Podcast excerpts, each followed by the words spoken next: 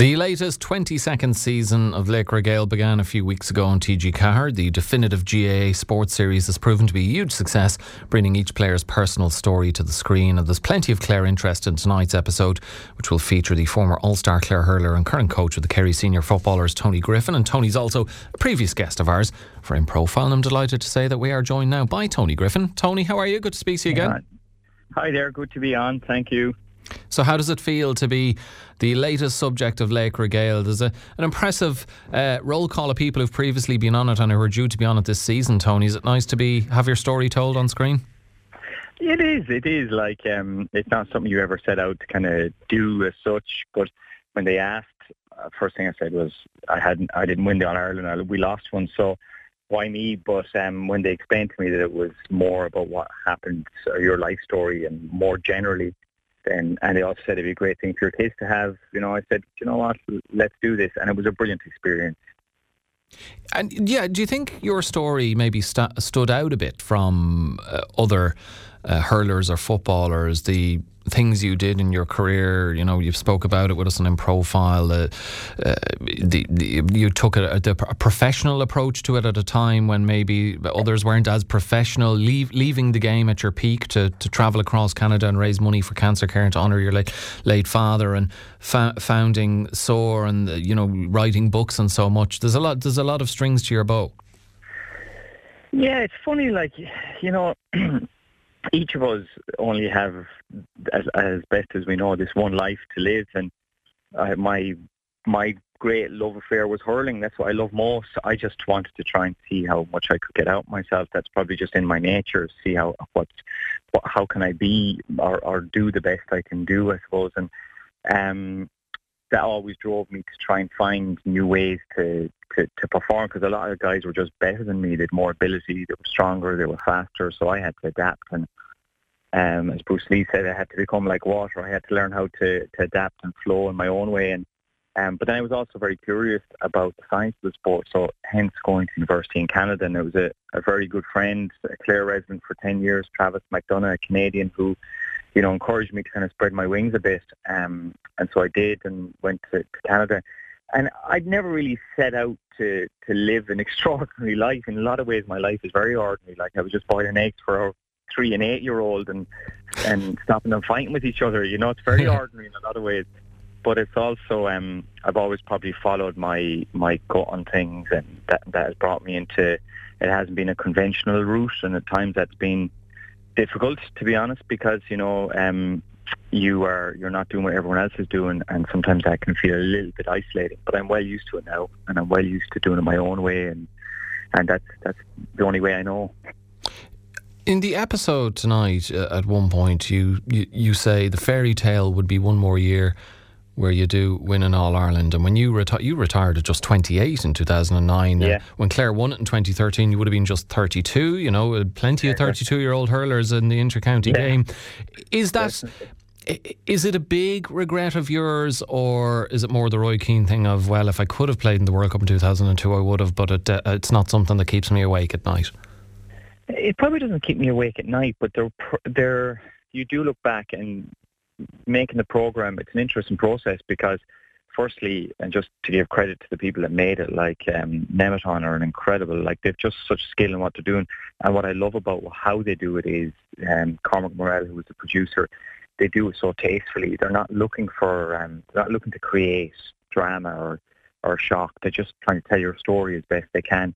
And I think that's why it's endured 22 years plus.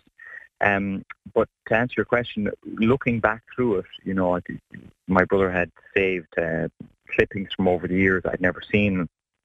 Probably, I never, and it, there's a lesson for me uh, in this now, and for everyone listening is, I probably didn't let myself be to enjoy it enough. Like I remember coming across a book by this lady. She was a hospice um, worker, and she stayed up. She did the night shift, so she ended up talking to a lot of people that were dying, and she wrote a book based on her conversations called, called The Five Regrets of the Dying. Um, and they were very universal regrets, whether the person was wealthy or they were, you know, they were they were growing, they grew up in poverty, regardless of how their life had shaped.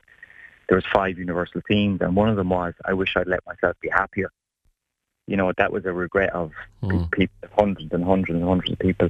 And I think I wish I'd let myself enjoy it more. But when you're in it and you're trying to, you know, overcome injury, keep your place, play well, it's hard to also have the perspective in your 20s to stand back and say, wow, this is amazing. I wanted this all since I was 13 or younger, and here it is. Um, and in my work with Kerry, that's what I try and encourage players to. Just stand back and say, wow, you've made it. You're here.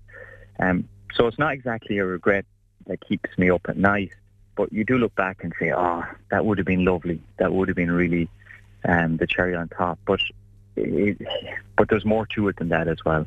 Mm. And look, at least as as part of the, the, the Kerry backroom team, you did get to walk the steps of Croke Park and lift Yeah. the All Ireland, albeit Sam, not Liam. yeah, exactly, exactly. But what a joyous experience Yeah. because I'm a big believer things happen at the right time. It's not like uh, destiny's just going to arrive at your doorstep. You have to swim out or row out to meet it very often. But, you know, getting to lift Sam Maguire and more so the group of players that I got to know and what it meant to them. But then Jerome, our son, getting to be in my arms, that was. Those kind of things are, they're, they're, they're special moments. And not many people get to live them. That's the thing. So I'm fortunate. Am I right in saying this is your your last year with the Kingdom? Are you you working on a book, or what, what can we expect next from you, Tony?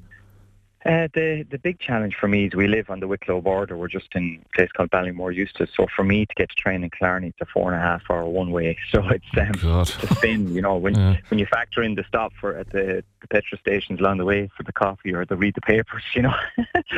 but um, so I, I just look at the end of the year, I could be eating, eating those words, but I it'll be my third year. Last year we moved down as a family to West Kerry, so we were closer. This year I'm back on the commute once a week, starting soon.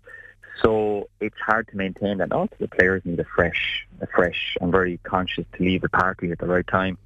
Um, so what would that mean? I don't know. I don't know how far they get. Um, who knows? But I'll stay around for as long as, as I'm needed this season. Okay, well, we'll watch with interest uh, what you do next. But I know there'll be a lot of Clare eyeballs on TG Ceathair tonight, uh, nine thirty p.m. Latest episode of Laochra Gael uh, with Tony Griffin. Tony, yours is always a fascinating story. Thank Uh, you so well, much for joining us. And if I can, you know, there's a lot of people. Um, we had a, a launch in Ballyea last Friday evening, and a, huge crowd came out. But there's a lot of people listening to this, whether coaches or people who had a kind word or good supporters, teammates. That really, I'm so so fortunate, and, and many many people listening to this have been very very good to me. You know, my own family and others, and, and Clare FM. You were always supportive of everything I did, whether it was a cycle, whether it was um, you know starting SOAR and trying to impact young people. And without people like yourselves, there would there wouldn't be a story. Uh, we are great, Tony, and thank you for recognising that. Appreciate it. uh, always a pleasure, Good on you. Tony, and uh, looking forward you. to the episode tonight. We'll chat to you again. The great Tony Griffin, there, former All Star hurler with this county, and as he mentioned, current Kerry uh, football coach.